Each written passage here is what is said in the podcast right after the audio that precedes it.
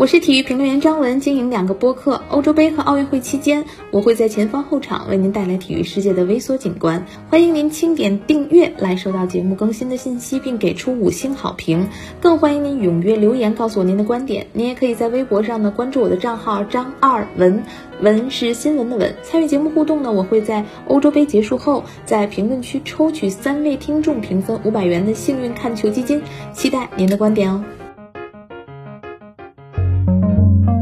3分钟热度直抵体坛沸点，我是张文。今天咱们继续来听闻欧洲杯。这个凌晨啊，如果您既不是比利时球迷，又不是葡萄牙球迷，只是为卫冕冠军和世界第一的噱头而在凌晨3点稀松睡眼的打开了电梯，不是电视机，那您一定度过了郁闷的90分钟，并且得出一个结论：欧洲杯不好看了。欧洲杯是真的不好看了吗？好像的确有这么点意味。咱们就说葡萄牙和比利时这场球，之所以这样的强强对话会自带催眠价值，是因为2个队都对冠军有想法。过往的世界杯、欧洲杯历史一次一次告诉我们，成为最后的大赢家并不基于赏心悦目的攻击群，而是有赖于纪律严明的防守端。这样的例子近的有2018年世界杯的法国队，他们用最出名的攻击天团踢最保守的比赛，当然也包括曾经在2016年捧杯的葡萄牙。远的呢，有2004年雷哈格尔的希腊，2002年斯科拉里的巴西。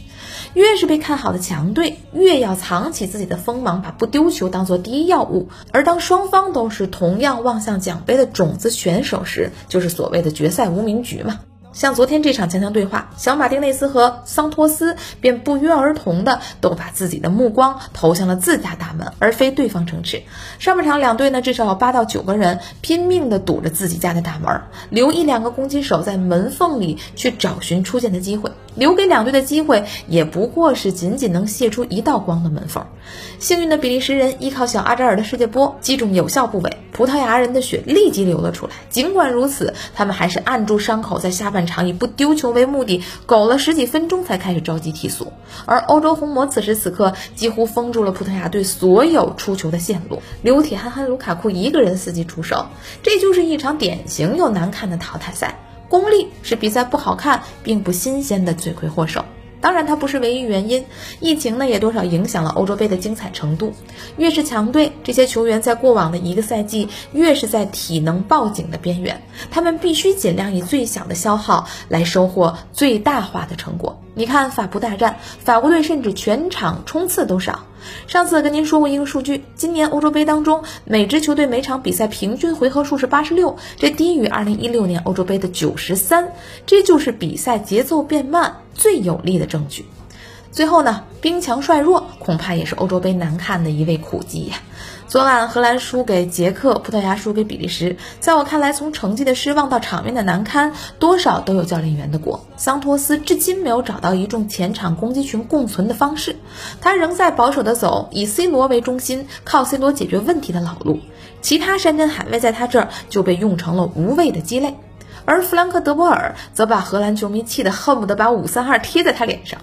我一向呢不推崇成王败寇的体育观，但就这次欧洲杯教练所呈现的总体水平来看，国家队层面上的豪门主帅显然和目前职业足球俱乐部的顶级名帅有弊。您看，科曼刚带着年轻的郁金香绽放了几回，便被巴塞罗那挖了墙角，而他的继任者弗兰克·德波尔甚至在此前在欧洲俱乐部找工作都难了。哪怕是从工资角度，国家队主帅都比俱乐部主帅要低得多。2018年英超主帅的平均工资是700万欧，而英格兰国家队的主帅索斯盖特的年薪是多少呢？180万欧。这样的现实也决定了那些超一流或者是年富力强的名帅都在俱乐部执教，最新的战术打法潮流也是从联赛传导到国际赛场。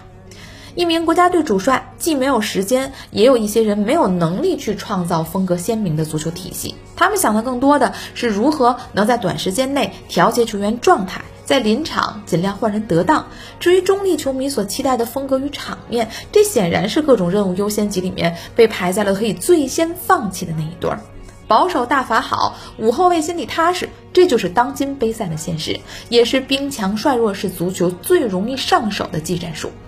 多年前呢，我曾经在朋友圈里写过这样一句话：积极战胜消极，冒险战胜保守，这才是足球世界的 happy ending 啊！只可惜如今这样的大团圆结局在杯赛上是越来越少见了。好了，以上就是今天3分钟热度的全部内容，我是张文，咱们隔天见。